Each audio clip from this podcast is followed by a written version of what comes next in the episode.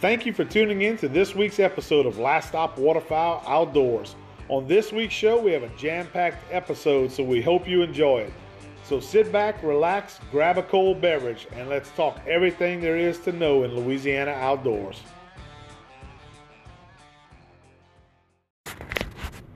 This episode of Last Stop Waterfowl Outdoors podcast is also brought to you by Blind Grass Camouflage Systems. Welcome to the most realistic, durable, and versatile camouflage system available. Tired of constantly having to rebrush your blinds, the smell of rotting grass in your blind, or grass that pokes and cuts, or grass mats that have no depth in color and don't last throughout a season? No more cutting brush. Our patent pending blind grass will not rot or mildew and is 100% waterproof. It's available in mats or bundles for any application, whether you have a permanent blind, a boat blind, or a small layout blind. And it comes in natural dead grass colors. And it's paintable to match your unique surroundings. You can visit us on the web at www.blindgrass.com to place your order today. This episode of Last Stop Waterfowl Outdoors Podcast is also brought to you by SRD20 Boat Products. It shouldn't be hard work. SRD20 products use advanced nanotechnologies in its formulations explicitly designed for boat maintenance. From boat waxes for detailing to waterless wash and wax products, SRD20 has boat care products that keep your boat protected from the elements and looking brand new. Visit them online at www.srd20.com and enter promo code LASTSTOP for 20% off all SRD20 products today. Hey everybody, good afternoon and welcome back to an all new episode of Last Stop Waterfowl Outdoors Podcast. Guys, glad to have you in. If you've chosen to join us today, thank you so much. Um, we have a lot to talk about in this new episode. So we are doing this live right here on IG Live, Instagram Live, and many of you are probably going to stream the audio version um, wherever you get your favorite podcast from. So we appreciate you guys tuning in to a new episode. And like I mentioned, we have a lot to talk about. Today is Monday. We are now sitting at Monday, December 5th. And what that means uh, for those of you who are well aware, like I am, is that today is the first day of duck season being closed here in the 2022-2023 season because the first split has now come to an end here in Louisiana, guys. Um, it's hard to believe. It is hard to believe that we are already wrapped up with the first split. You know, it seems like just just yesterday, just a couple of days ago, it seems like we were we were already, you know, so excited to get things kicked off. And then now, two weeks later, you know, two and a half weeks later, here we are. We're already done with the first split of duck season. So, you know, whenever my wife always says, "Man, you know, y'all go hard at it during hunting season," she she now she understands. Nowadays, she said, you know, I used to always tell her, I said it doesn't last very long. You get 60 days to do what you got to do and enjoy, you know, this great sport that we love so much. And uh, and now I think she all these years that we've been married, she really gets it now. So it, it's pretty. It goes by quick. You guys know it goes by quick. Um, but you know, a lot of people who aren't around hunting and and or you know marry or date somebody who's into hunting, they really think it lasts a long time, but it, it really doesn't in the grand scheme of things. So.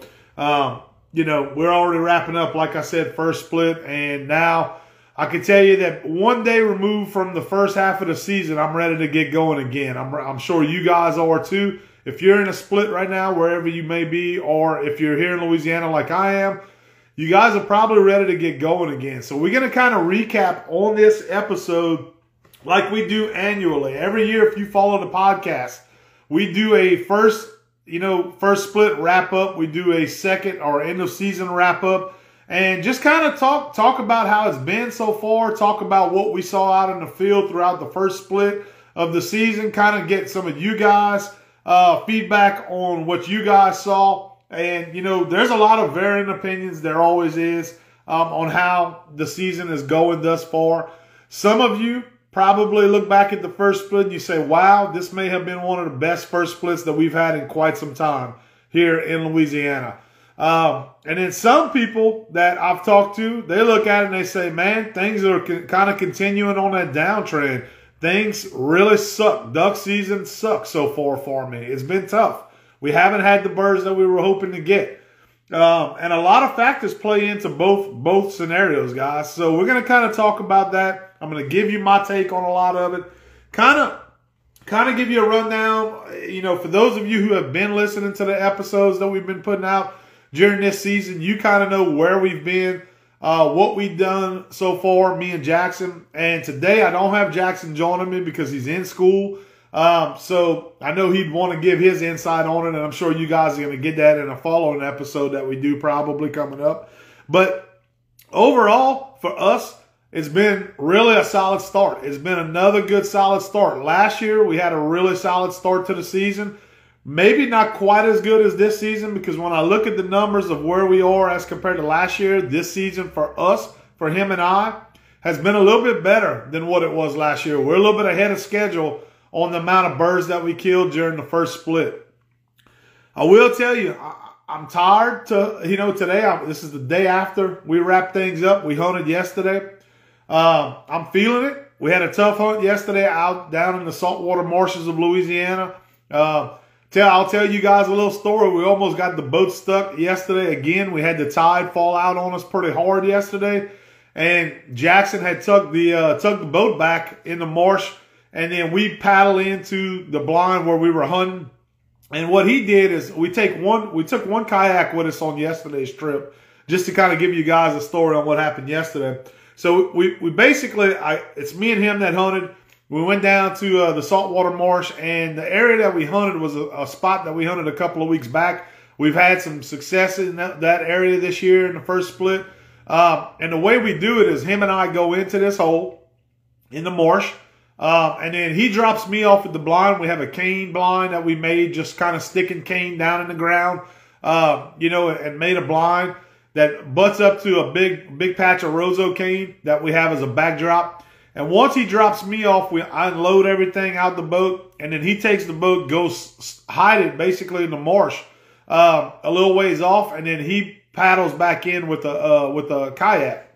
So he's done that on several occasions. He's at that age now where I'm able to let him drive the boat, kind of been teaching him how to operate, especially with the new surface drive that we had, uh, that we went to this year. That's been a big, a big help for me. Going to the surface drive, less, less wear and tear on my body coming from that 35 longtail that we had to a surface drive. But it's also allowed me to kind of work with Jackson, teach him how to operate it, teach him how to kind of idle around, um, go stash the boat, stuff like that that we need to do, and it helps me out. I don't have to do everything. Um, and he enjoys it. He's learning, you know, so he really likes that. He gets to partake in a lot of the activities he never got to do when he was a little bit younger, and he's becoming a man now. So it's really nice for him to be able to help out, and then it also teaches him some lessons, teaches him uh, what it takes to get to, to hunt public land uh, nowadays, you know, and, and and the way we want to hunt public land nowadays, approach it. So he went yesterday. He stashed the boat back in the marsh, a couple of hundred yards from where we were hunting at, and he came back, met me, and we made a hunt. Now the thing with yesterday's hunt was it was uh it was extremely foggy because we experienced a little a little warm trend that occurred here in Louisiana this week, especially South Louisiana. I'll say that. There was a warming trend that occurred for the close of the split this weekend for our last couple of hunts. Um, and the last couple of days, it's been real foggy. A lot, a lot of fog. Um, not a lot of wind. The wind finally died down, which we, we have been very lucky during the first split to have the winds that we have had for duck season. I love wind. I've talked about that before. I think wind for any duck hunter is a plus. Um, I do not like fog. I don't like hunting in fog. Um, and several of you probably do. I've heard guys say, I love hunting in fog because it keeps the ceiling lower. It keeps the birds down. And yes, that may be the case, uh, but I personally have always hated hunting in fog. I, have never done real well in the fog. I can't recall one hunt that I've hunted throughout many, many years of waterfowling that I've had a really great hunt in fog. You know, it's I may have had a good hunt once the fog lifted, uh, but I've never had a great hunt while the fog's just hanging around and you don't get much wind. So that's just my opinion on it. So yesterday was kind of like that. That's what it was. We had a low ceiling. Not a lot of birds flying for us yesterday. But the point of the story I was telling y'all about the boat is that fast forward to the end of the hunt, we noticed that the tide's starting to drop. I had looked at the tide charts that showed that there was going to be a fall yesterday. And when you hunt coastal areas, those of you who hunt coastal areas, you know you have to keep an eye on that. Well, where I thought Jackson had actually stashed the boat wasn't exactly where he stashed the boat at. He went a little bit further in because he's thinking, hey, the further I can get the boat away from where we're hunting at is going to help us probably, you know, and I understand that. It's exactly what I would do. Well, he put it in there too good almost yesterday. And what we found was that whenever he went to check on the boat, he actually went to retrieve a bird yesterday that had fell toward um, you know, where the boat was parked at. He went out there and he decided that he was going to go into the little area where he had parked the boat just to check because the tide was falling and he could see it uh, on the roseau. He could see it on the on the marsh grass and the roseau cane that it was dropping. And when he went, he had parked the boat a little bit too well yesterday, and almost half of the front end of the boat was on land because it had dropped out the water so quickly. And uh, he tried to push it off by himself because he's in a he's in a kayak paddled over to it, tries to push it off. And guys, if you've ever hunted Louisiana marsh, which most of you listening to this episode do hunt the marshes down there in Louisiana, you know that when that tide falls, how nasty and sticky and mushy that mud can be in the marshes of Louisiana. So, or marshes across the United States for that matter, you know? So it's a, it's a, it's a nasty, it's a thick ass nasty mud is what it is. Um, and he tried to, it was taking him a while. I knew something wasn't quite right. So I called him on the cell phone and, uh, and he said, Dad, he said, the boat's stuck on land. He said, I can't get it off.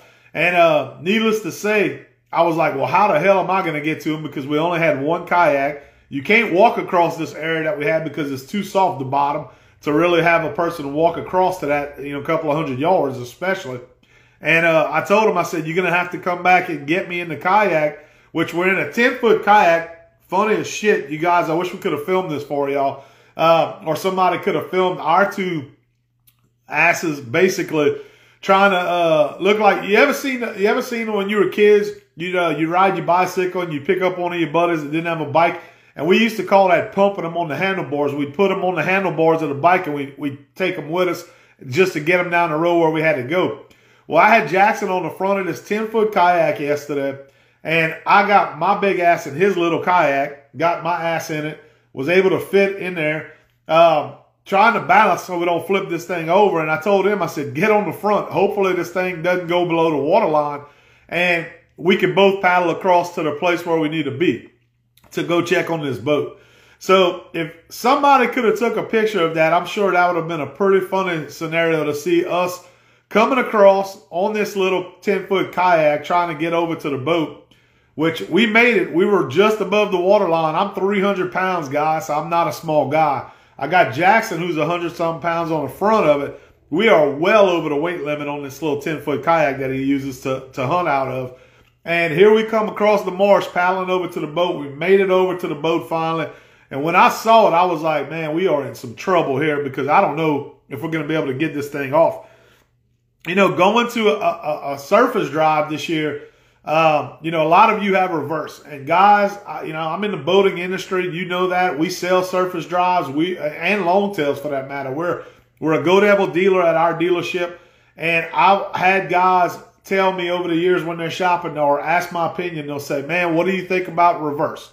What do you think about having reverse on a uh, on a surface drive? Do I need it? Do I need to spend extra money on it?" And in some scenarios, you may not have to, but I can tell you that yesterday was a prime example of how reverse could have helped us because the back end of the boat was in the water, uh, enough water to where if I would have had reverse, I could have probably used the, the horsepower on the motor to get ourselves off of the, the, the front end of the boat off of that, that mud flat.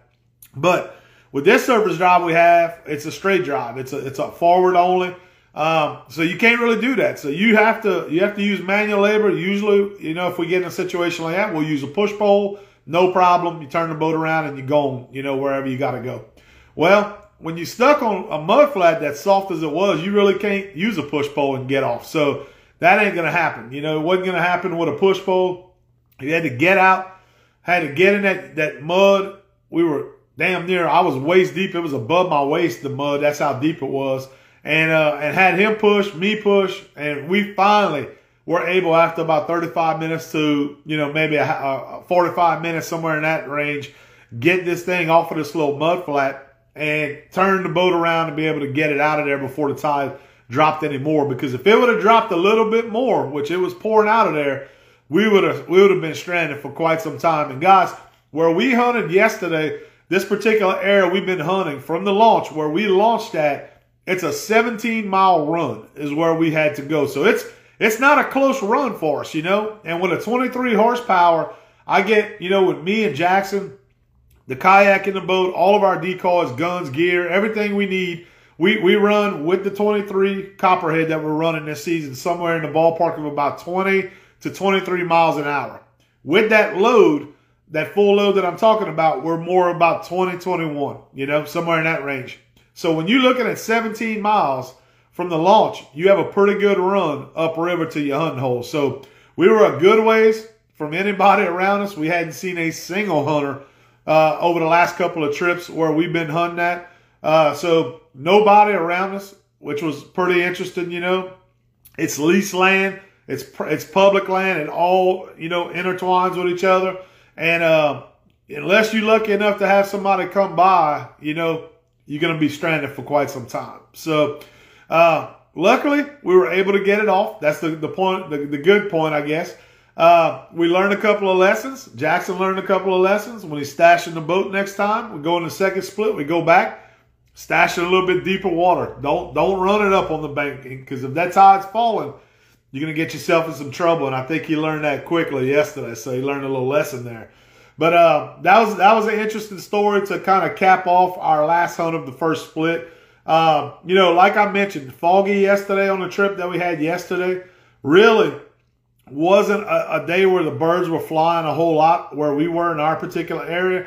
Actually, it was probably the least amount of birds that we saw flying yesterday that we have seen uh, first split in this particular area that we hunted yesterday. So uh, we ended up we ended up taking home harvesting three birds yesterday. Kind of a kind of a mixed bag once again. Uh, you know, typically if you listen to last show, we talked about you know hunting out in the saltwater marshes in this particular area, especially.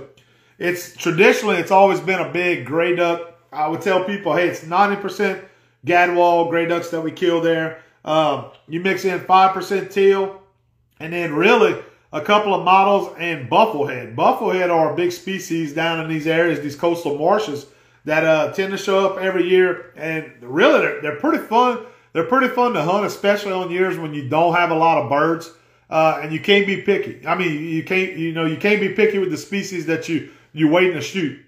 So, uh, they, they tend to act a lot like teal. They fly in little groups like teal do. They look like teal. If you've never hunted bufflehead before, you'll you'll agree that they uh, they look like teal the way they fly. Um, so we killed some we killed some bufflehead over the last couple of weeks in that in you know that particular area. So yesterday we ended up taking home one one gadwall. We had one mottled duck or a summer mallard, like some some people call them, um, and then we had one bufflehead yesterday.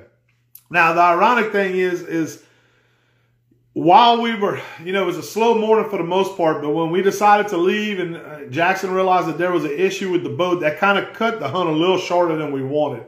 Um, at that time that we were fighting with that boat to try to get it off of that mud flat that I'm telling you guys about, um, the sun was kind of starting to peek through that fog, trying to break through that fog. And at that point, when that sun started hitting those decoys, we started having several flocks of bufflehead that were flying into the decoys and drop bombing in the decoys while we were fighting with the boat. We could see them flying right over us and they'd go to our decoys and just drop into the decoys. So, you know, if we wouldn't have had that little task to uh, take on as far as trying to get the boat off at a mud flat yesterday, we probably, and we would have been in the blind, you know, at that point.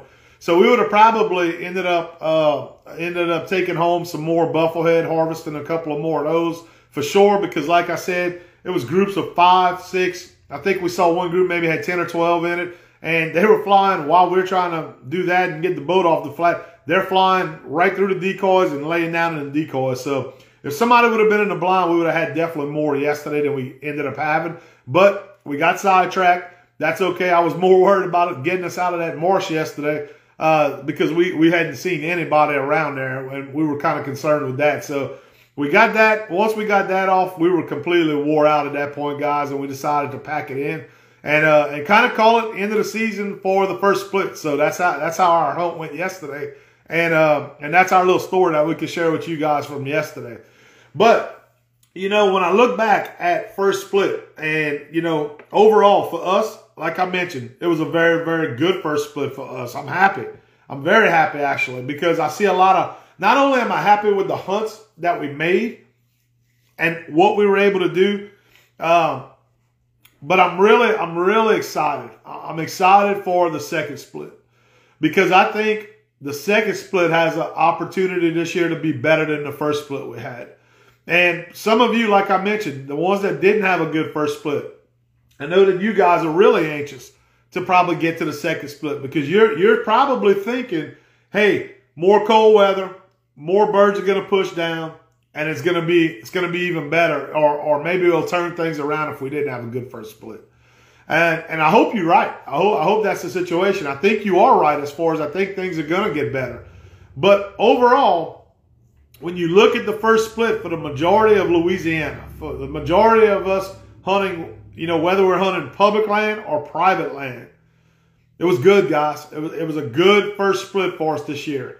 Things were lining up before the season, and we talked about that. Things were lining up to be good, to be right. You know, with the drought that we talked about throughout the United States, throughout the Mississippi Flyway, which we're in here in Louisiana, the drought, not having water up north above us, the cold weather that we were able to get early on in the split, which was really, really nice. We had some cold temps. If you remember when we kicked things off, all you boys in the west zone, you know, when you opened up, when Venice opened up, which is in the west zone, um, and then followed right by the east zone, it was good. We had some cold temps.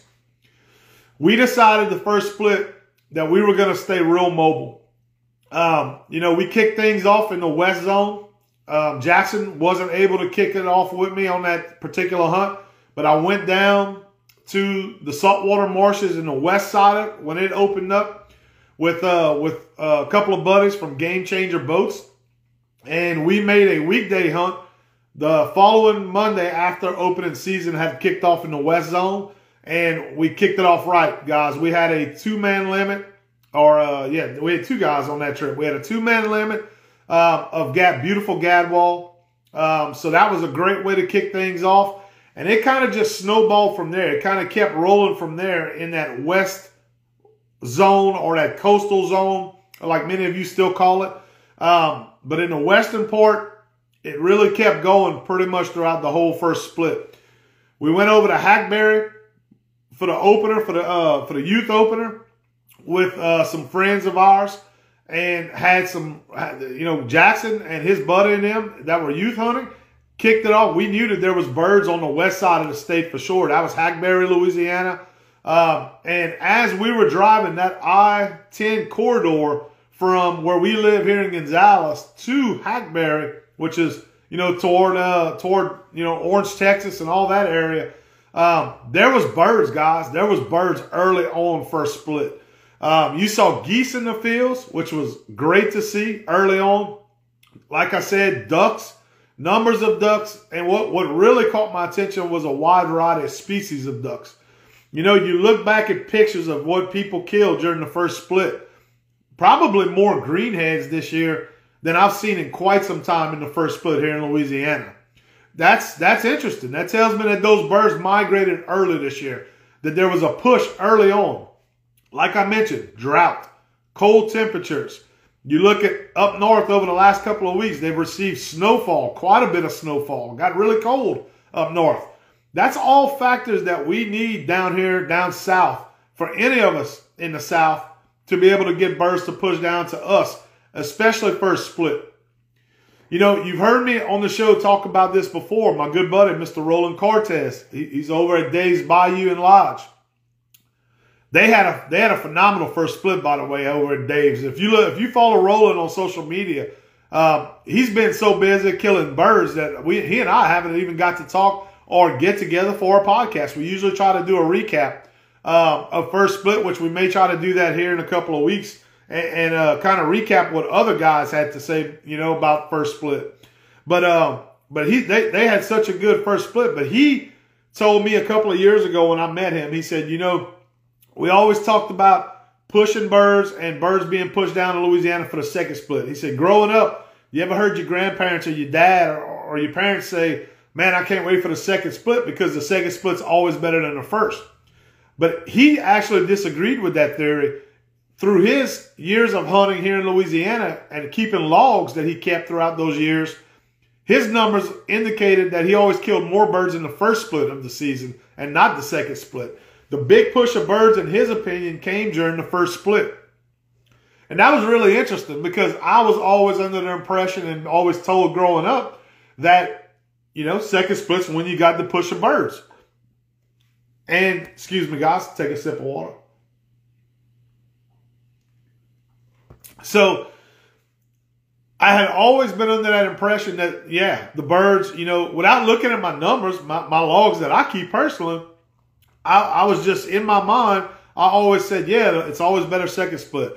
Well, that's not necessarily the case. When you look back at the numbers and you look back at some of the logs, if you keep logs, the first split has been a very, you know, productive split a lot of times. And a lot of the numbers killed in the state come in that first split because there's a big migration push they don't have the pressure on them, you know, once they get to the state. And it just it just makes sense. It kind of makes sense. It kind of all goes hand in hand, you know. But this year, seeing the birds that we saw early on, and the amount of birds that kept showing up over the last couple of weeks as we got ready to end the first split, even this week. On this week's, you know, there's several friends of mine that hunted public land that were shooting new birds, new species that were showing up this week on public land that they hadn't seen all of first split. And that's a great sign. That is an absolute great sign to see. You know, just in my area, not too far from where I am here at home, you know, we hunt, we have several wildlife management areas that are public land management areas. We call them local holes, you know, local places that we hunt. And they are local because they're not far from us. And I'm seeing species of birds this year killed uh, particularly just to, as an example, canvasbacks. Canvasbacks in this in these areas, these local WMAs that are not too far from here, um, say located around Lake Pontchartrain, Lake Borgne, you know, all those areas like that that carry divers. You'll get your puddle ducks, but you also have a large variety. Uh, you know, it's, it's kind of between your saltwater marshes and your freshwater marshes or your brackish marshes. We're seeing birds show up in particular areas and WMAs that I've seen in the last week or two that I've never seen here before. And that's interesting. That's really interesting. Um, you know, so, you know, looking for the second split, if we could, you know, keep getting those birds kind of trickle in and funnel in, these new species coming in, and maybe in your area that you hunt, you might be seeing some birds that you don't often see showing up. Or maybe you're seeing, like I mentioned, more mallards, more greenheads, more gray ducks, more widgeon, whatever species is, you know, you may be seeing more birds early on, and I think it's going to continue to funnel into that second split, in my opinion. You know, um, who knows? It's a crapshoot. Y'all know that, guys. It's a cr- absolute crapshoot when it comes to duck hunting. That's just how it is. But I think the signs, I think from what I've seen first split, as far as the evidence I've seen, I think it's very promising looking at second split. Um, you know, and, and seeing some of these species make their way down here um, to Louisiana, you know, and I hope they stay here.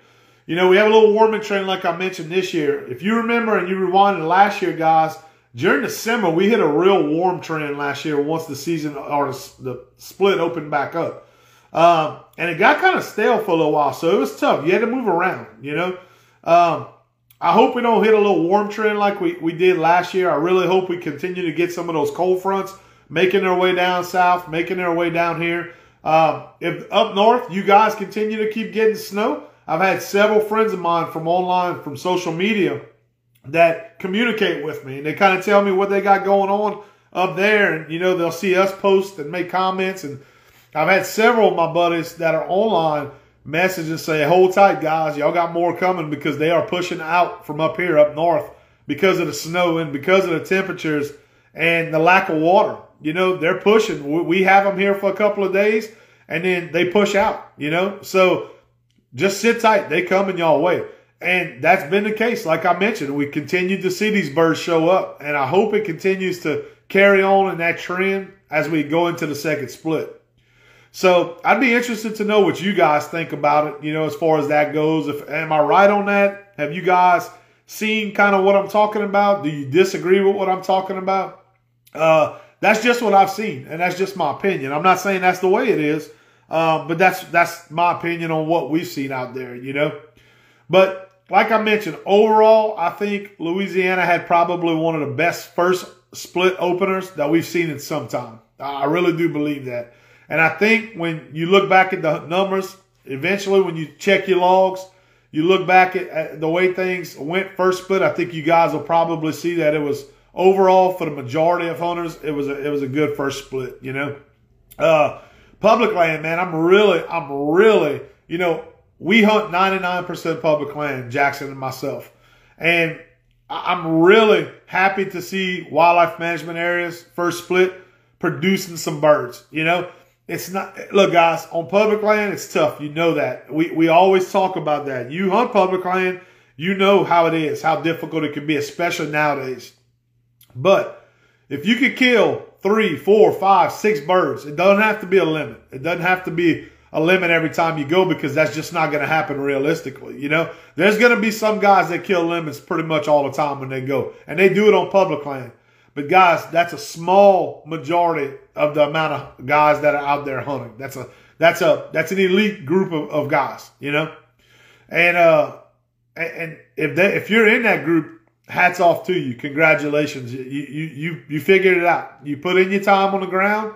Uh, you put in your time scouting online. You know what you're looking for. You might have a group of guys that you communicate with, a group of hunters that you hunt with, that you guys can share information. It takes an entire network now, guys, to hunt public land and be successful all the time on public land. Um, and I truly believe that it takes a network of people. Um, you know, if you're the average everyday guy who works Monday through Friday and you only get to hunt on weekends and you might be getting into the sport and you're not having a lot of success, don't let it get you down, man. Don't let, don't let that get you down. Continue to grind. If you love it, keep at it if if you if it's you know you've had that one good hunt first split because you're getting into the sport, and uh and then the rest of them sucked, and you kind of like, man, uh, should I keep going? Should I keep doing this? Kind of look back at that successful hunt that you had.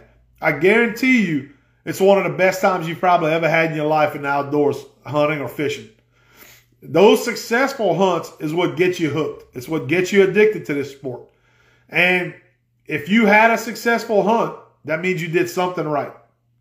No matter if you look at the first split and say, hey, it wasn't, it wasn't a success for me overall. If you had one or two successful hunts, you did something right. Take that little bit of what you did right and build on that.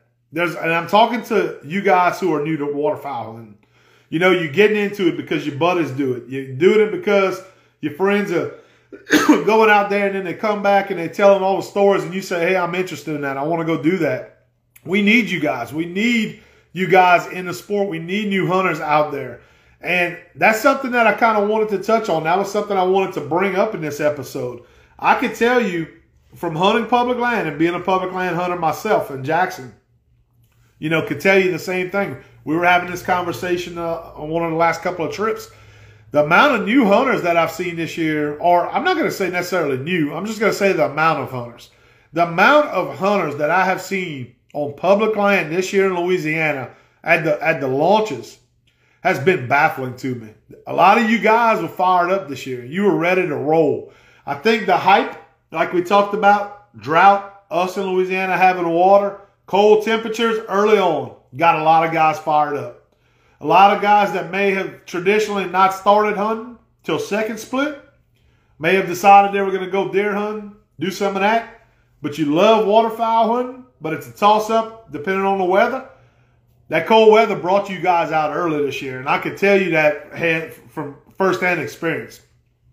You look at the launches this year.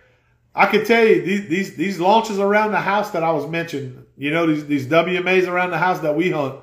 Um, man, the weekends, my God, you don't want to go on the weekends right now because it has been jam packed. Hell, not even the weekends. You know, like I go to work by, I pass through this area where there's a couple of wildlife management areas, and on a Monday, on a Tuesday, on a Wednesday morning, it was packed, guys. I mean, I'm talking, I'm talking, you know, traditionally you would have seen, or historically, let me just say, I use traditionally that word a lot if you guys notice that. I'm trying to break out of the habit of that. Uh, but historically, let me say that. We'll change it up.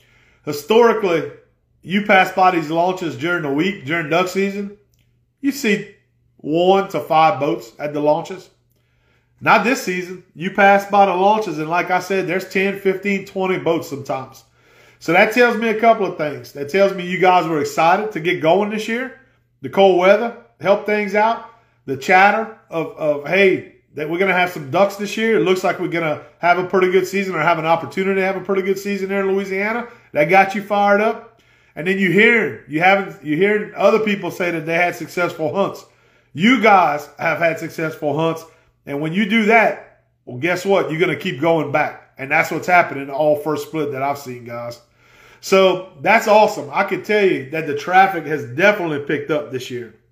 Now, more traffic doesn't always necessarily mean good things for you as a hunter if you're trying to hunt and you got people around you. You know, a couple of things I wish I could have I can get away from is, is, is people sometimes whenever it gets like that, when it gets too crowded and things are going good, word gets out, you know how it is. And, you know, it starts to crowd up around you. And maybe some of those spots that you traditionally, oh, there we go again. There we go again. Historically hunted, guys then maybe it's time to try to get away from some of that pressure and you got to start looking for other options and plan B, plan C, and so on, you know? And that's what we try to do. Jackson and I try to get away from the pressure as best as we can, as smartly as we can, but also sometimes you just got to look at it and say, okay, that's where the birds want to be. You're going to have to join the party and you're going to have to go, if you hunt public land and you're a public land hunter, you're going to have to join that party sometimes and just go, go get in line and, and, and sleep in your truck maybe sometimes and, you know, get there earlier sometimes and, uh, and, and participate in that party. That's just the way it is. You can't run from the birds. You got to go where the birds are. Otherwise, what the hell are we doing? You know, what are we doing if, if we get trying to get away from the birds and the people, you know, at that point. So, uh, don't let people deter you from going. You know, if the birds want to be there, you might just have to get there earlier. I can tell you that this this season, I had a friend of mine referencing on one of his videos lately in uh, on YouTube. He has a big social, uh, big YouTube channel and social media presence, and uh, he was trying to hunt a hole. He tried to hunt a hole the other day. I think it was two times in a row he tried to hunt that hole, and he said, "Man," he said, "We got there four o'clock." Uh, and here in Louisiana, it's 4 a.m. You can't enter a wildlife management area until 4 a.m. to be legal. And uh, many of you probably in other states are the same way. You have a certain time. And uh, he said, he said, man, when I got in there, he says, I know I was on time. And we already had hunters in there that were set up and waiting. And uh, and that happened to me and Jackson. You know, we tried to make a hunt, a little paddling hunt that we tried to make a couple of weeks back. And uh, we were hoping to get this hole. We got there right at four o'clock. We were ready to roll, had our gear ready to bring in with us and, and get in the water. And uh, and when I got there, they had two trucks there already. And this was before four o'clock that we arrived there uh, in the parking lot. So I looked at Jackson. I said, man, I said, I hope that maybe that's some work commuters or, or somebody parking there to go to work, maybe taking a ride, you know, with somebody else. I said, but I have a feeling with the duck, duck season being open – I said, there's probably somebody that either went in there and slept in there or they got in there early. And sure enough, that was the case when we when we paddled into this spot that we wanted to go to, this blind that we were hoping to get to. Boy, we had that, that spotlight flashing us, flashing us, flashing us. And I turned my headlight on and I kind of I kind of pointed toward them. And when I pointed toward them, they already had full decoy spread put out already. And we were I looked at my watch and it was about 4:15, you know, so there's no way that they had paddled in without us seeing them first. Uh, got to that spot and threw out decoys. It's just not how. There's not that much time. You know, they would have had to do that too quickly. So that just tells you that they had got there early. They got there before four o'clock. Entered the wildlife management area early, and they they wanted that hole because they had seen somebody have some success in that hole, and they wanted that hole to get to to be able to have a uh, to have an opportunity to have a good successful hunt, or maybe they the ones who had got there and hunted it and had a successful hunt. They were trying to reclaim it, you know. So you know what? I'm not mad at those guys. I'm not mad at guys that do that. You know, if you know, honestly, I think back in the day, you know, when I look back 10 years ago, 15 years ago, when I was hunting wildlife management areas, especially like when I was in college and stuff like that, the game wardens and stuff, they really didn't enforce that stuff too much. You know, if you entered the wildlife management area for a duck hole to go duck hunting and you wanted to get there the night before and sleep in your truck or leave a little early, as long as you didn't cause a disturbance or, you know, trash up the place, none of that stuff, do, do, do, do stupid, idiotic stuff, you know, then they would really never bat an eye at guys that were dedicated to it and wanted to get in there and, and make a successful hunt by getting there early, you know? But nowadays, it seems like they've kind of tightened up on all that stuff, depending on where you hunt. You know, they they have tightened up on a lot of that stuff. You know, the state's are always hurting for so much money, and these guys gotta gotta write X amount of tickets. I'm sure they have quotas. I'm sure at some point, uh, and pressure on them to try to write tickets. You know, and for somebody leaving the launch early or catching a guy leaving the launch early, that's an easy ticket to write if they really want to enforce that and catch people. Um, so it's it's an easy way to make money if they got to make money, and at the same time, technically they're doing their job because that's the rule on the WMA. You know, so but on the other hand, man, I, I can't fault these guys if they want to get out there early, they want to go out there and they want to they want to sleep in a damn pirogue overnight to try to get a duck hole. You know what? In my opinion, and this is once again just my opinion, more power to them, man. We used to do it. I used to do it when I was in my uh, teenage years. I did it coming up through college in my 20s, 30s. Now I'm in my 40s. I'm not I'm not about that game no more. You know, unless I know that it's just absolutely jam up, I'm not about that game. And secondly, I got my son with me. You know, Jackson's 13, about to turn 14. I try to be by the book. I do. I try to be by the book on everything because I'm teaching him. You know, I'm I'm his mentor as his father, and him and I are two peas in a pod. We duck hunt. We together all the time during duck season. So I want to make sure that I'm teaching him the right thing. Once he gets old enough, you know, to go out on his own, go out with his buddies. If he wants to go in a WMA early and sleep to try to get a duck hole and take that chance of getting a ticket, then that's up to him. But guess what? Daddy ain't paying the ticket, you know? And I told him that. I said, hey, you decide to do that, this is the rules. They lay out the rules every year in a pamphlet and online that you can read. And not to say that we've never broken a rule. I don't want to act like I'm perfect because we have. And, we've done stuff like that too. But if you take that chance, that's something you're willing to do eh, to, to, to get that ticket, then that's up to you, you know? But, uh, but I can't fault those guys, is my point, for trying to get in there early. Is it frustrating sometimes if you get there on time and you play by the rules and you don't get that spot? Yeah, it's frustrating sometimes, you know? But that's why it's important to scout. That's why it's important to have a plan B, C, and so on, you know? And uh and those guys, like that are mentioned right there, I knew they had got there early in that situation. I rolled by their blind. I said, Good morning. How y'all doing? Uh, good. I said, man, did y'all hunt this weekend? You know, and uh, the guy said, yeah, we hunted in here this weekend. And uh, he said, we couldn't get this spot, but somebody else did, and they killed, I think it was a three man limit, he told us, you know. Uh, so that's great to see. A, the first thing I, that caught my attention on that was that they had had success in the area we were in. So our scouting and the advice that we had got or help that we had got from somebody that we talked to it showed that it was paying off because they had had success in that era we are in. So that I get kind of pumped up, to be honest with you. Instead of getting mad about it, take it the other way. Kind of get pumped up. Ask them how their hunt was, you know, because they already know. What I find is that when people know that when you meet up with other hunters in a, in a, in a hunting spot and you know or they know that they did something illegally and you kind of they're aware that you know it they, they kind of tend to give you a little bit of information if you ask a few questions, you know, like, hey, how'd y'all do? Or, you know, what y'all killed or, or what species are y'all seeing? I, I always find that people kind of open up to you at that point because they know that they're in the wrong. They got there too early or they, they did this, you know, and it's against the rules. And they don't want you maybe calling. I guess I guess that's what people think. Maybe you'll call the game board or you know something like that. And some people probably would, you know, because they they get they get that butt hurt over stuff like that that they probably would. But I've always that that stuff's never bothered me. I try to get a little bit of information out of those people uh, and just just kind of see what they saw because I wasn't there. So I want to find out. Hey, am I wasting my time? What can I kind of expect when I go to Plan B in this area? You know and uh, and just kind of pick their brain on what they did. I made I made a lot of friends that way on public land hunts. To be honest with you, you know, um, I had a, I had a guy just two days ago that I I hunted with last year on a wildlife management area here in Louisiana. That uh, you know, it was one of those situations where we had built a, uh, or helped contribute to building ju- just a temporary brush blind, nothing permanent, uh, because it was public land. But it was just a cut cut some cane, lay some cane down and uh, we had went in there, and I think it was last year. It was a, was a blind that was built from teal season. So it was in an area where I saw some ducks when we were scouting. So we went in there, we added some brush to it, kind of touched it up for big duck season.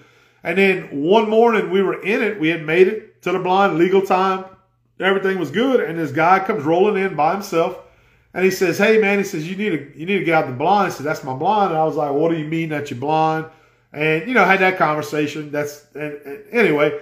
Um, he said, "Man, I, I, added brush to this blind." So well, we added brush to the blind too, and this and that, and kind of explained our situation. It wasn't nothing heated. We didn't get into a pissing match over it. And I, he was by himself, and I ended up saying, "Hey, I said, man, come just come hunt with us. The blind's big enough." Uh, I had Jackson, one of his little buddies, that we were taking duck hunting for the first time, and we had plenty enough room for one more guy. And there was birds in this particular area. Now, what's funny is he didn't know that there were birds in this particular area uh, because when he scouted it or went br- bring brush to it, he uh, he hadn't seen no birds that day, and he admitted that to us, you know.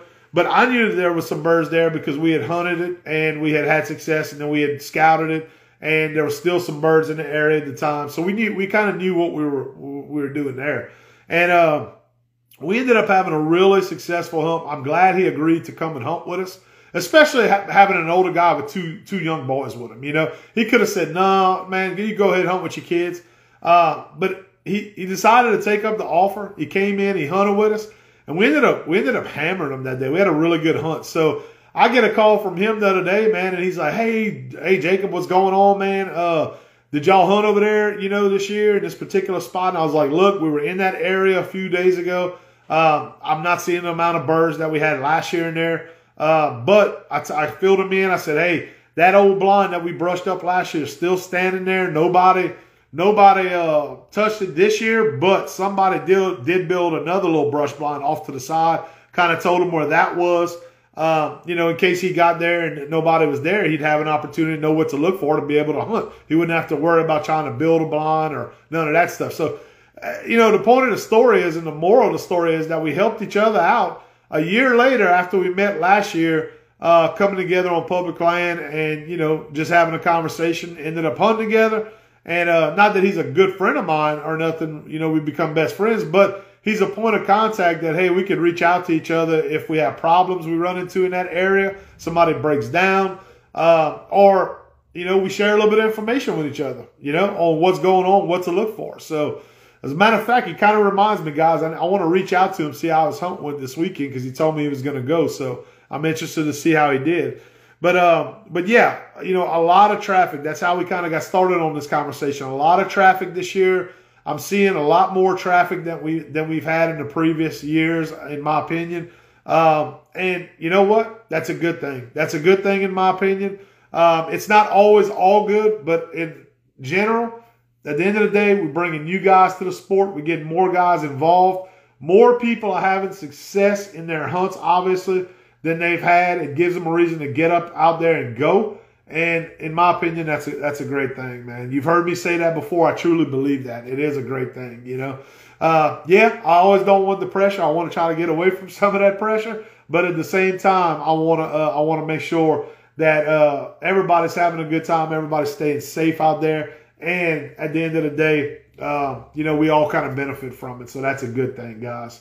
So, you know, I had I talked about you know looking back at our first first split, guys. some changes that we made. You guys heard me reference going to the surface drive this year. That's that's something that I can't talk enough about. First split this year that has really, really helped us out, me and Jackson, in my opinion. Um, man, I tell you what, I, it took me a long time to get rid of that old lone tail that I had, and I think that there is definitely a place for a lone tail in today's modern hunting. You know, waterfowl for waterfowl. Um, you know, a lot of you guys coming up, the younger generations, a lot of you guys, you don't know that old lone tail history, or, or you kind of know the history, but you never had a lone tail, or maybe you did. Maybe you started out with a lone tail. A lot of guys now are surface drive. We're in the surface drive revolution, and, and you know, um, and that's that's good. That's good with me, you know. But I think there is definitely still a place for lone tail mud motors. It took me a while, like I mentioned, to kind of make that decision to go to a surface drive. Really, the only reason I went to a surface drive is because I'm getting a little older. I'm getting more wear and tear on my body from driving that, that 35 horse lone tail that we had for so long. We hunt a lot of areas down here in Louisiana where it is it is tricky. You know, you got a lot of cypress stumps, you got a lot of wood. We hunt a lot of tight areas in the woods at certain times of the season. And uh, that 35 got us everywhere we had to go for many, many years. And when I traded it in this season, guys, for this surface drive, in the back of my mind, I was kind of worried. I'll be honest with you, and I've referenced this before. I was kind of worried about getting rid of that lone tail because it had never let me down. Um, it was reliable. When I had got stuck on mud flats or stuff like that, I could push off of there no problem. I, I could dig a trench, I could push out of it, and I could get out of it. but the one thing that kept wearing on me every year was the wear and tear on my body. You know, um, you know, you get in wood with long tails, you're gonna feel it. There's a lot of wear and tear on your body.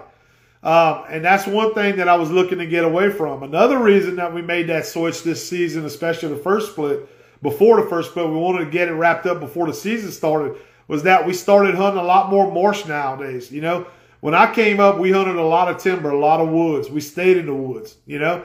But being public land duck hunters, it's not always that situation. You're not.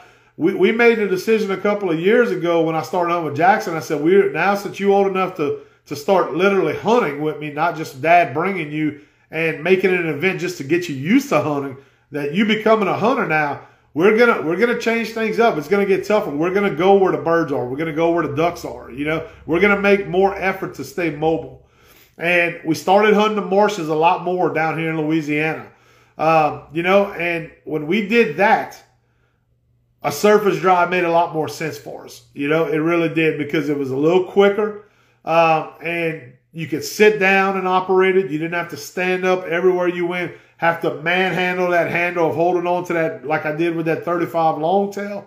Um, and and it, it just it made life easier. That's the best way to sum it up, you know. And uh, I'm 100% happy with it for the most part. Now I will say, ironically, I've almost been stuck twice this year because, well, not because of that, but in two situations, I was telling you guys about the one yesterday we had, which that's not that's not the motor at all. That's nothing between a lone tail or a uh, surface drive, I would have got stuck with a lone tail with the tide falling out. Uh, just like I, I, I could have got stuck yesterday if we would have ended up waiting a little bit longer. But right when, uh, before the season started, we were in a situation where we got stuck, me and my youngest son. And uh, you guys probably saw it if you watch, follow our YouTube channel. We had a video on it where we got stuck and we had to get some buddies come and, and kind of pull us out. Uh, but that was my fault, really, because I tried to run a ditch that I probably shouldn't have ran. I misjudged the water level on it. Uh, but if I'd have had that 35 long tail, I would have been able to get out of that situation without having to call for help. So that's the one time since I've had the surface drive that I, I look back and I'm like, ah, you know, if I'd have had that long tail, I wouldn't have had to call for help to come get me. You know, I could have dug that, that long tail down into the mud and pushed us through where we were stuck at. To where with my little surface drive, I didn't have the leverage. I didn't have the length on the shaft of that motor to get down far enough into that deeper water to push the boat and propel it over where we were stuck at. Um, but you know what? That's really at the end of the day, that's not nothing to do with the motor. That's just my fault. I made a bad judgment call there. So, you know, that's a lesson learned, hopefully, and I don't try to do that again. Uh, but, you know, overall, I'm very happy with the, with making that transition to the surface drive this year. So that's been a big plus for us first split. Um, I enjoy on my way back to the launches. I could sit down, I could I could run, and you know be comfortable. And at the end of the day, we also get a little bit more speed than we got with a bigger long tail out of the surface drive. So that's been something that I'm happy with also. Um, and, and, I'm not one of those guys that's obsessed with speed. I don't have to run 30 miles an hour. I don't have to run 35 miles an hour.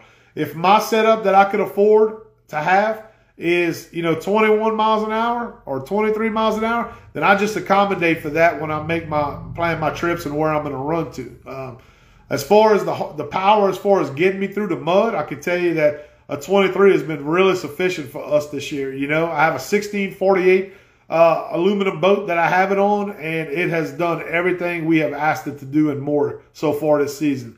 So very happy so far with that transition. That's something that that was a big big decision for us for first split this year. So another thing that I want to bring up, guys, kind of fill y'all in that I did this year that uh that I have absolutely fell in love with is uh is talking firearms. Whenever we're talking firearms, you know, traditionally there we go again. I, it's just a habit, guys. I'm sorry. I say that word for some reason all the time.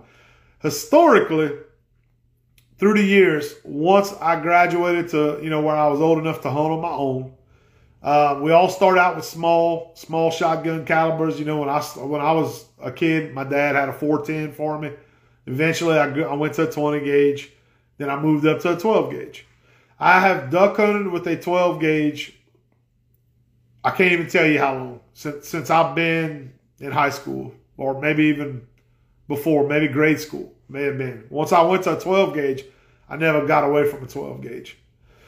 Well, last year I made a purchase um, and I had shared it with you guys that follow us on social media that I had purchased a 20 gauge, but it wasn't for Jackson and it wasn't for Hudson, my two sons. It was for me. And I was intrigued because I had watched a video and, and several videos with, uh, I think it was Tony Vandemore actually at Habitat Flats. I think it's Tony Vandemore that, that I, it kind of got me thinking about things. And he was using a 20 gauge Benelli. He was shooting a 20 gauge Benelli shotgun.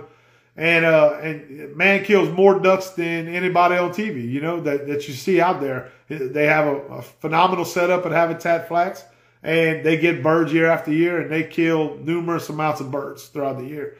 And Tony was talking about on one of the shows how he, he had made a switch with Benelli to a 20 gauge, and that it's one of the best decisions he had ever made because – it just a couple of things. It was much lighter, uh, easier to easier to swing through on the shots with. Um, you know, when 12 gauge uh, with the pandemic started getting real tough uh, to get ammunition. Not that those guys probably had trouble getting ammunition because you know they have big sponsors and you know ammunition sponsors and stuff like that. But 12 gauge was starting to get hard to find. You'd go into the stores, you couldn't find 12 gauge, but you could find 20 gauge at first. That was something you could still find. Uh, and he was talking about how a couple of his buddies had switched to 20 gauges. They were easier to get ammunition for, and they enjoyed all the other benefits that I mentioned, you know? So I went I went to Cabela's last year and I was just I was shopping for some other stuff and I went I just happened to stumble into their gun library. And if you ever been in a Cabela's, you, you guys are probably familiar with the gun library. Um, they sell used guns, they sell new guns that are maybe discontinued.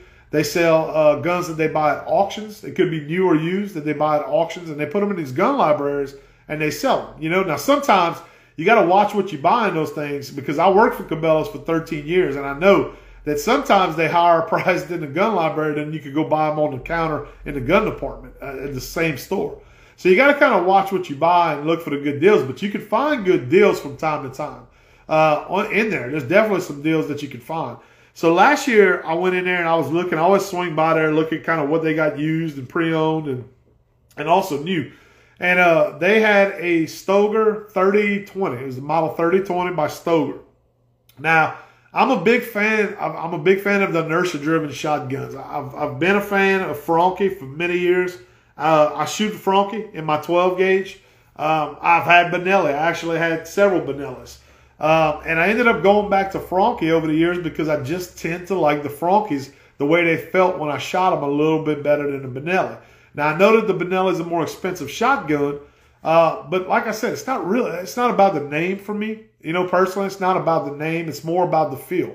And any good, or, you know, any hunter. I don't want to classify myself as a good hunter, but any hunter that hunts a lot and has a feel for what they like in the field.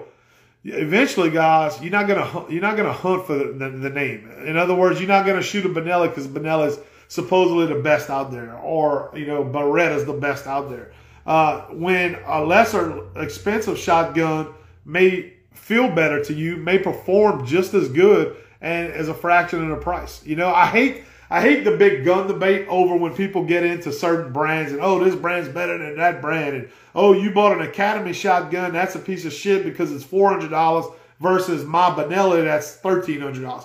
All that stuff aggravates the absolute shit out of me, you know. And, and I've never really got caught up into that, and I think a big part of that is because I was raised poor. I wasn't raised with a, with a with a, a, silver spoon in my mouth where I could just get any gun I wanted or my dad could buy the most expensive guns. Always had the Walmart specials growing up. I had the cheapest guns that you could go to Walmart that my dad could afford. And you know what? Those those $99 H&Rs that my dad bought a single crack barrel performed just as good as some of the higher end guns that I've been able to afford to use throughout the years. So I don't get caught up. My point is in the, in the brands too much. I think some of these guns that you buy at Academy that are Turkish brand guns, where a lot of the major manufacturers are made in Turkey now and other countries that are really good at making firearms, but they have a different stamp on them, uh, you know, than the name brand stamp. I think some of those guns are probably just as good. You know, I really do, in my opinion. And I've I've had some of those budget guns. I've had really really good luck with a lot of those guns. I'm a I'm a big shotgun collector, so I, I've I've bought a lot of inexpensive shotguns and I've bought some high end shotguns that I have in a gun cabinet right here near the studio where we're recording this podcast.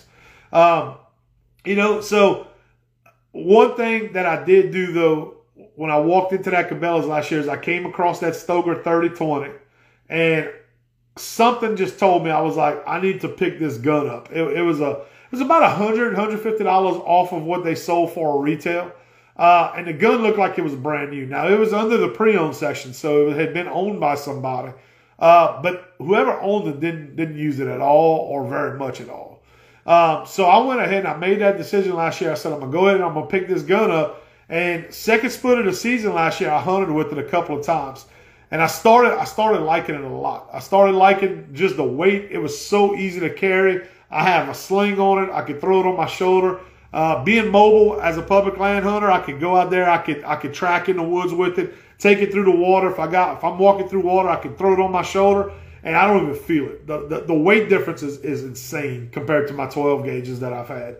And uh, and then I noticed when I throw up at a bird, I just got on on sight very quickly. It swung real well. Uh, just just overall, I liked it. You know. So I said going into this season, I said, okay, I, you know, I'm going to stock up on some 20 gauge uh, ammunition this year. I went to Boss uh, Boss Shot Shells website. I picked up some Boss early on this year. Uh, I said I'm downsizing in the gauge, but I want to I want to shoot some good shells in this thing for waterfowl season because, excuse me, I want to make sure that if I'm going down in size in the back of my mind, I still had that question: Will I have the killing capability that I had with my 12 gauge? And I'm going to answer some for you guys on that on that question right there. If you ever thought about going to a 20 gauge, or your buddies have told you, man, why are you shooting a 20 gauge, or why would you want to go to a 20 gauge? Because you're going to kill less birds, you won't be able to get the distance out of it. Uh, I heard all kind of stuff from several of my buddies that I hunt with, and I'm going to tell you guys that that's an absolute myth for the most part. Um, that 20 gauge has been incredible for me this year. And I have had guys that I hunt with that were doubters, or or not necessarily doubters, but were kind of when I told them I was shooting a 20 gauge, you know, going into the hunt, kind of looked at me and kind of oh, okay, you know, you could kind of tell they were like, why the hell you want to shoot a 20 gauge, man? You know, you you know, you just it's not going to be what you need. And I have made shots on birds this first split, guys, that I made with my 12 gauge, or maybe some that I never even hit with my 12 gauge by going to that 20 gauge that was incredible. I'll be honest with you. And it has totally changed my persona on a smaller gauge, you know, for waterfowl hunting. It's, it's totally changed my, my persona on that and my, my opinions on that. Um, I'm so happy making that switch to the 20 gauge this year that my Franchi that I shoot, I shoot a Franchi Affinity normally. That's what I've shot over the last couple of seasons. That gun has not made it out of the gun cabinet one time this season yet. I, have not taken it out of the gun cabinet. I cannot put the 20 gauge down because I love it so much. And, you know, we talked about brands a while ago. I bought a Stoeger. I was shooting a Franchi, which is a higher end. You know, they're all made by the Benelli family, which Beretta owns them all now. They own but Benelli, uh, Franchi, and Stoeger, I think. Um, but they're Franchi's, you know, higher than Stoeger, and then Benelli's above the Franchi. You guys know that. Um, I can tell you that I'm super impressed with Stoeger. This is my first Stoeger shotgun that I've ever had. And I've heard guys talk shit about Stoeger that uh, had other brands, or uh, they said that they had had Stoegers and they were the biggest piece of shits that they had ever had in their lives, and they would never buy a Stoeger again. Uh, just kind of like I said, kind of trash talking certain brands because of what they had heard, quote unquote, or what they had experienced themselves supposedly. Uh, and I can tell you that I'm, I'm, I'm as impressed with that Stoeger shotgun, that 20 gauge Stoeger that I bought, as any Benelli I've ever had, any Franchi that I've ever had that were higher end. I've had high end Remingtons through the years. I had Brownings, a couple of Brownings, you know. I, have had many different name brand shotguns. And I will tell you that the quality of that Stoeger shotgun, in my opinion, and this is my opinion only, is that it's just as good, guys, as what I've seen in the other higher end guns that I've bought personally. Now, a lot of people say, well, time will tell. You, are right. And time will tell a lot of times on that stuff. Uh, but when you look at the build quality of that Stoeger 3020 I'm shooting, as compared to my Franchi Affinity that I'm shooting, it's a lot of same parts. It's a lot of interchangeable parts that you see on the guns. One's a 20 now, and one's a 12 gauge. So obviously different sizes and certain things. But the parts all look to be same quality, same machining, same type of craftsmanship, the way it's put together. I've broken break uh, broken it down. Sorry, broken it down uh, twice during the first split, cleaned it, and very much the internals are, are very similar to each other. So uh, very happy. That's my point with this gun. Going to a 20 gauge, guys. I have not been able to take it out of my hand yet. Um, I'm so happy with it. I have to tell you, I can't I can't complain at all. Jackson's actually tried to ask me to hunt with it a few times, and I won't let it go. I will not let it go. He's won one now. Now one of my best friends uh, that I've had on the show and several episodes with us, Troy Fontenot. Uh, Troy is uh, one of the best hunters I know. He's a big waterfowl hunter as well. And I hunted with him during the first split, and he saw the gun, held it, looked at it, uh, saw the performance that was coming you know, from it whenever we were making shots. And now he's talking about getting one. He wants one so bad it's killing him right now. He told me last night. He said, "He said, uh, Jacob, I got a gun in my gun closet that I'd never even used that I'd love to trade to get me a 20 gauge." He said, "I want to start shooting a 20 gauge like you do in this season." You know, and uh, he he saw he saw the results. He saw how impressive it is, the weight difference, uh, the swingability of it, that type of stuff, and uh, it's just something else, guys, that you could try. You know, maybe maybe try it out if you got a 20 gauge in the closet and uh and you you've always thought about maybe making a few hunts with it. Make a few hunts with it, see if you guys like it and how you enjoy it because uh it may not be for everybody, but but it is for me. I love it, you know. And uh, it's going to be hard to go back to that 12 gauge affinity, that Franchi affinity, uh, and put that Stoeger down. I'll be honest with you.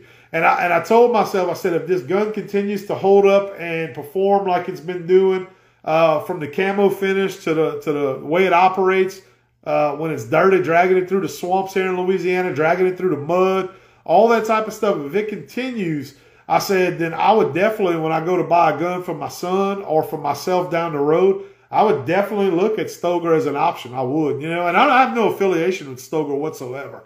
Uh, I wish I did. I wish I did, but I don't. Uh, so I'm not pumping them just to, to, blow smoke up your ass because we, we partnered with somebody or sponsor with somebody. But uh, that's the truth. That that is the truth on the situation. So that's a big change that we made this year, guys, or that I made personally this year, first split that I'm really happy about this year. Uh, and it's just it's it's been it's been a great switch on that as well. So uh, trying to think, guys. Anything else that I want to recap this year? Um, just I say this year like the season's over. It's not over at all. But you know, first split, we I talked about us staying mobile, and uh, you know we really did. We stayed mobile. The game plan that we kind of had, I, I like the way we we we stuck to it. I like the way it worked out for us for the most part. We started out in uh, the northwest corner of the state for the youth weekend. I mentioned that earlier in this episode with the youth weekend. Um, I never got to go back and make a trip to where I could hunt over there down in Hackberry with my buddy Lance. Uh, not first split, but we are we have been talking. We're gonna get together second split. We're gonna uh, make another hunt. We're gonna go down and join the guys over at Go Devil. Go down to their place that they got in Hackberry, Louisiana and guys, when I tell you it's a phenomenal place, and setup that they got over there, it's it's it's a really nice setup over there, man. You talk about great people. That is just a group of great people, man. Uh, you know, we deal with their product through the store. We sell their product. That's kind of how I got to, you know, I, I got. I've always known Mr. Warren since we've been a dealer for them over at Go Devil. But Lance and I didn't know each other to previously until our sons were playing baseball. We ended up they played baseball together and Jackson and his son are the same age, ended up playing baseball. And whenever he found out who I was, and he was like, well, wait a second, you sell uh, Go Devil at your dealership? Yeah, and we struck up a, a relationship. And uh, just just a cool guy, man. Just an average, everyday Joe, good dude, man. With a lot of duck hunting knowledge. He, it has been really fun to pick Lance's brain on a lot of that stuff, um, and just kind of get his opinions on a lot of uh, the history of waterfowl hunting. I'm, you know, we all love that. If you're a serious waterfowl hunter, you love hearing all that type of stuff. And, you know, seeing what he saw with his dad coming up through the years and being able to hunt on some of those hunts that he made, um, just a ton of knowledge, man. He's seen a lot of stuff. A guy that's a little younger than me, which I'm 43 years old, and Lance is a little few years younger than me. Guy has a ton of knowledge, man. So getting the opportunity to go down to Hackberry where they got their lease up there or their their place up there. It's not a lease; it's their property. Um, that's a, that opened up a whole different part of Louisiana that I never got to experience, uh, and that I'm grateful for to be able to make that trip and go with them on. And we're gonna go back second split of the season. We're gonna hopefully get you guys some more film so we can put that on video like we did for the first split during youth weekend. Uh, but the southwest corner of the state was really good, guys. Um, you know, then we went west, or we went east, back east into the coastal marshes. Really good there. Uh, you know, I think the, the down on the coastal marshes has probably been one of the brightest spots on the east side this year. Uh, although there's some other good reports that we've gotten that we've seen personally through the east zone this year uh, in the first split so far. So uh, that was really good. We went up to North Louisiana on another trip that we were invited on where we went up to uh, Russell Sage Wildlife Management Area up there, hunted with a, a, buddy of ours. And that, and I referenced this in one of the last episodes, guys. I think it was the last episode. That wildlife management area, you talk about impressive for a wildlife management area in Louisiana. Uh, a lot of people talk shit on our wildlife management areas, and they they have reason to because there's a lot of a lot of mishandlement on the way it's managed, a lot of lack of funds, quote unquote, what they tell us uh, that they can't do this because they don't have the funds or they can't do that because they have the funds. Well, guys, go up to North Louisiana. Go hunt Russell Sage. Go hunt Wham Brake. Go hunt those areas up there that are historically good for waterfowl hunting and see that the way that those places are managed as compared to some of the wildlife management areas down south. It's a night and day difference, in my opinion, how much nicer it was in the northern wildlife management areas that we got to go to uh, throughout the years, not just this year, not just going to Russell Sage this year. we hunted Tensas, which was not a wildlife management area, it was a federal reserve, but extremely nice. We hunted that for years. Uh, excuse me, Boeuf WMA, much nicer than a lot of the wildlife management areas for waterfowl that we've seen down here. Just managed a lot better. Uh, you wonder, wonder why more birds show up in those areas? Because they take care of those areas they they they add water. Water needs to be added. They're working on trying to get invasive species out of those areas that are clogging up those waterways that they've had open for so many years that attracted those waterfowl. Down here, sometimes I'll be honest with you, in southeast and South Louisiana, it just seems like they they really don't give a shit sometimes, you know. And I hate to say that, But that's kind of how it feels. You know, that's the feel of the, of the situation. Um, and, and I'm not saying that's necessarily that's a fact, but it feels that way. You know, and I'd like to see some improvement there. um, you know, but my point is, northern part of the state, really impressed with it this year when we made that trip to Russell Sage. Uh, more birds, and I said this on the last episode, more birds than I've seen probably in any wildlife management area in Louisiana in my history of, of hunting uh, wildlife management areas. I had never been to Russell Sage before I went on this trip this year, and uh, and I will definitely go back. I will definitely be making a trip back. Um, I want to learn that place a little bit more, um, and, and, I think it's I think it's a gem. I really do. I think it's a gem in our state. And, and guys, I'm sorry if y'all from North Louisiana, you probably don't want to hear me saying that on a podcast, but I'm just being honest. I'm keeping it real. I'm giving you. It's coming from from love, to be honest with you, because I was I was that impressed with that area. So, you know, I'm not saying everybody head on over to Russell Sage and go go hit them up, but uh, it's definitely something you want to check out if you have an opportunity to go up there and hunt. It's it's worth it. It'll probably be worth it, guys. So I was really impressed with that. So if you look at it, we touched Jackson and I touched three corners of the four corners of the state of Louisiana this year. You know, uh, and really success in all those areas. Birds were in all those areas, which tells me and reaffirms that there were a lot of birds this year, guys, down in the state in the first split. So uh, I think that's going to continue into the second split. Like I mentioned, I think it's I think as this cold weather continues to trickle in across the, the, the flyway, the snow continues to fall, hopefully, in the upper portions of the flyway. It's going to only help us down here. It's going to get us uh, get us more birds for the second split, hopefully. Uh, and then hopefully we could just keep them here. When we get them here, let's keep them here long enough to where we can have some success, um, you know, and we can have a successful uh, second split of the season. So I'm looking forward to that. We've had more rainfall fall in the last couple of weeks that, you know, in areas where we did need some rain, I think you guys are probably getting a little bit of rain now, enough to be able to bring those water levels up uh, you know, and, and, get some birds in your areas, hopefully, you know. Um, so that's that's a good thing as well. Mother Nature has seemed to cooperate with us really well as far as a state uh, this year with the with the cooler temps early on, the rainfall a little bit later. Now, since we're getting ready to go into the second split, what I like is that we're leaving the first split yesterday, closing the first split with a lot of birds that were here this week. Cold temperatures expected up north, some really cold temperatures, going to bring some snow. so I think that's going to keep the birds that are here here, hopefully. And, you know, no pressure on them for the next couple of weeks. That's really going to be a, a good a good uh, mix for a successful opener, hopefully, to the second split. Now, our second split, I don't know what we're going to do yet. We, uh, man, we, we haven't been able to catch up with a couple of friends that we wanted to catch up with over the last couple of years with COVID. Uh, you know, you know, historically, we've made a trip uh, over to Marksville, Louisiana, uh, to do some hunting with a good buddy of ours, David Lemoyne. I'm bringing up David because he's had some success. They're in the east zone where they hunt.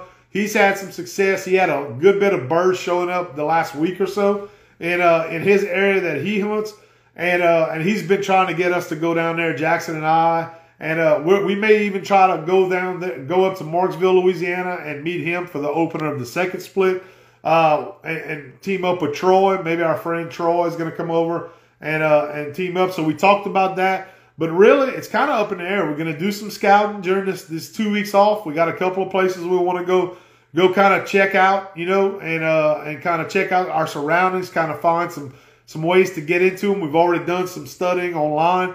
Uh, so I want to check out a few things, but you know what's funny is a lot. Of, I hear a lot of guys. They're like, "Man, whoo, you get that, that break between the splits."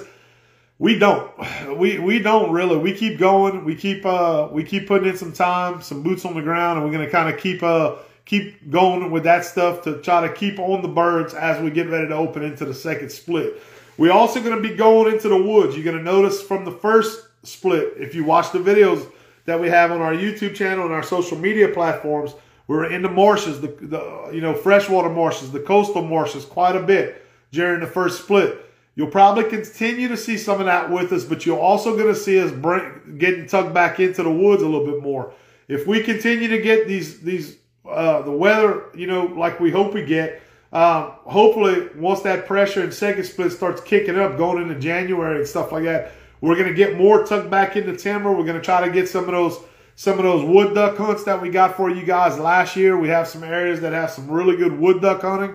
We're going to get back in there. We're going to do some wood duck hunting uh, because, you know, most of the time it's a given for the wood ducks for the most part. Uh, hopefully, I don't knock on wood right there, you know, don't jinx myself. But we usually can get those uh, because we, we lay off of them all first split until second split, late January.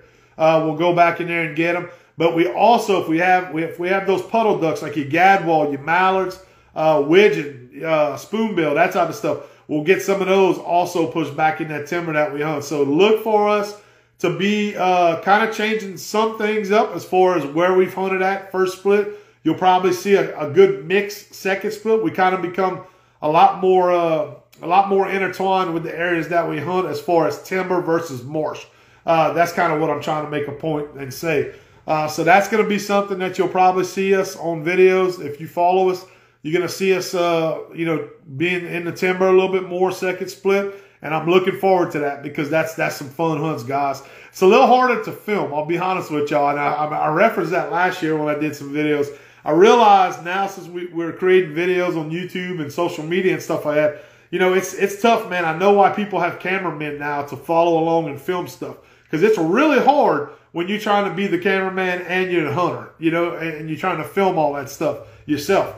But in the timber, it's even tougher sometimes because you have you don't see those birds necessarily coming from off in a distance, and you have time to get the camera turned on, get the shot that you want to get. Those birds a lot of times just dump right in on you from the treetops, and and it's definitely something you got to be a lot quicker on. So hopefully, um, we could get you guys some of that because as much as I mean, as much as I love making the videos, I love watching the videos just like a lot of you do. You know, no matter who it is on social media, on YouTube, Facebook, Instagram, whatever it is.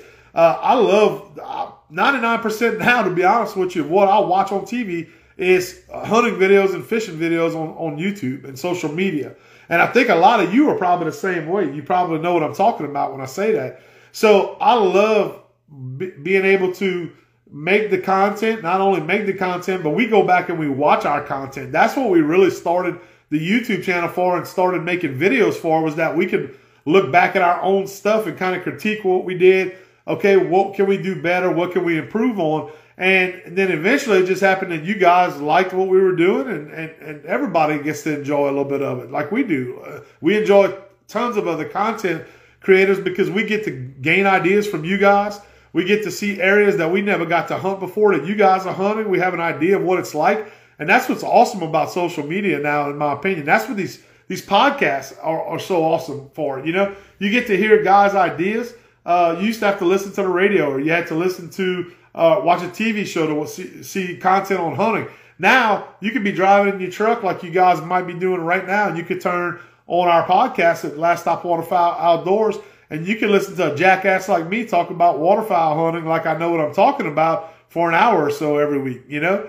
But at the end of the day, whether you agree with me or you disagree with me or you don't think I know what I'm talking about or you do think I know what I'm talking about, it's still fun and interesting to listen to other people's takes on it, you know? And that's what it's all about. Us as outdoorsmen, especially waterfowl hunters, we're like sponges. We absorb content and we absorb ideas from other people, whether you admit it or you don't admit it, guys. We do. And I love listening to stuff from other people because I have gained so many ideas and said to myself, you know what? That guy's right. Or that girl's right. I never thought about that. And it's been right there in front of my face. Or I've been doing it this way for so many years. And I could have just changed this up and had more success or done this. And, and that's, that's what I'm talking about. You know, you get, you get ideas, you, you learn stuff uh, and stuff that you guys could put to work out there in the field. And I hope that you listening to our podcast or watching our YouTube channel or our social media videos, uh, that it helps you guys just a little bit, if it, even just a little bit. I hope it helps you guys. Uh, especially new waterfowl hunters. I, I, love to talk to the new waterfowl hunters. When I'm doing this, a lot of times I feel like when I'm looking into the camera or I'm looking, you know, talking into the microphone, I'm talking to new hunters because there's a lot of guys out there, a lot of you may be listening because you don't have that experience, you don't have that knowledge of how things are done, and you're just trying to absorb it. You're trying to learn so that you could become a better hunter. And if we could do that through these podcasts and we could do that through our, our YouTube channel or our social media pages, then that, in my opinion, is, is just awesome. You know, that's what it's, that's really what it is all about when it boils down to at the end of the day, guys. So, uh, so thank you is my point. Thank you so much for tuning in to this episode. Not only this episode, but all the episodes that you guys follow us and listen to us and stream us on Spotify and Apple Music and Amazon and all your favorite podcast platforms, guys. It is hard to believe that we are now deep into season five of this podcast. I couldn't even tell you that I thought it would have grown like it has. Um, I wish I had more time to do one every week and do more of them. Uh, but I work a full time job and I have kids and a wife, and it's hard. But I love doing these these podcasts and sharing these stories with you guys and sharing this information with you and meeting new people. And uh, without all of you guys, it keeps us going. It keep you know it, it just without you we couldn't do it because this is what motivates me uh, to keep going. Hearing my kids talk to their friends and say, "Hey, I, I saw y'all, you know, on YouTube," or "Hey, I listened to your podcast," or "My dad was listening to your podcast, uh, and we enjoyed it." You know, I can't tell you the, a better compliment that we get from that than from hearing stuff like that, guys. And that's all because of you sharing it with your hunting buddies, sharing it with, with the people that you think are going to enjoy it. And, and we thank you so much, each and every one of you for that. So we never take it for granted. And, uh, and we just, we love you guys for Jackson and myself and Hudson, my youngest one. We love you guys. Uh, and we want to see the best for all of y'all out there in the field with your families personally. Uh, and, and, and just, and just want to continue bringing this information and sharing this time with you guys. But guys, that is all I got for this week, man. If you don't mind, guys, if you like it, you listen to us on Apple Podcasts, leave us a review. We would really appreciate it. If you haven't checked out our social media platforms, such as our YouTube channel, guys, you could go find us on YouTube at Last Stop Waterfowl Outdoors TV. We have over 300 videos that you guys can watch since we started amateurly making uh, YouTube videos and uh, lots of outdoor content, mostly hunting, but we also have some fishing stuff on there as well. You can also visit us on right here on Instagram, guys, uh, on our Facebook page, and on TikTok. We do do some stuff on TikTok as well. We post some some uh, content on there as well. So you can check us out on all of those. And for all of our great sponsors that help support the show, guys, you heard their commercials in this podcast. Go check them out. Go support them. You see me wearing some of their stuff today. I got my Game Changer hat on right there. My buddy Charlie Perilou over at Game Changer Boats, making waves right now in the industry here in Louisiana and beyond, guys. Makes a phenomenal boat.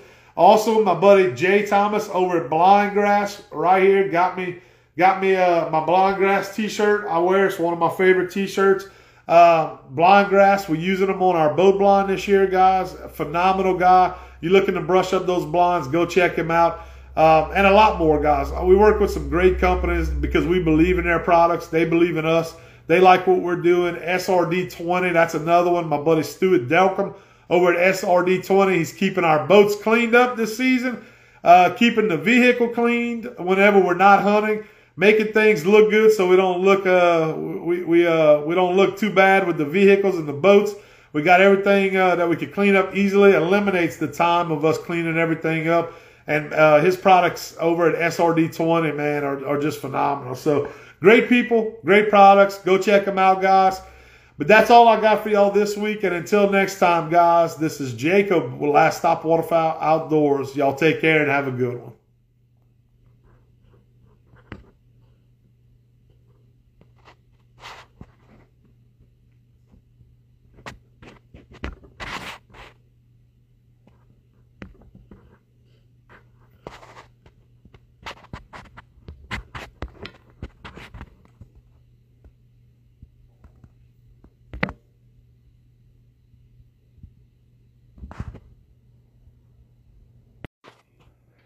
This episode of Last Stop Waterfowl Outdoors podcast is brought to you by Beaver Creek Game Calls.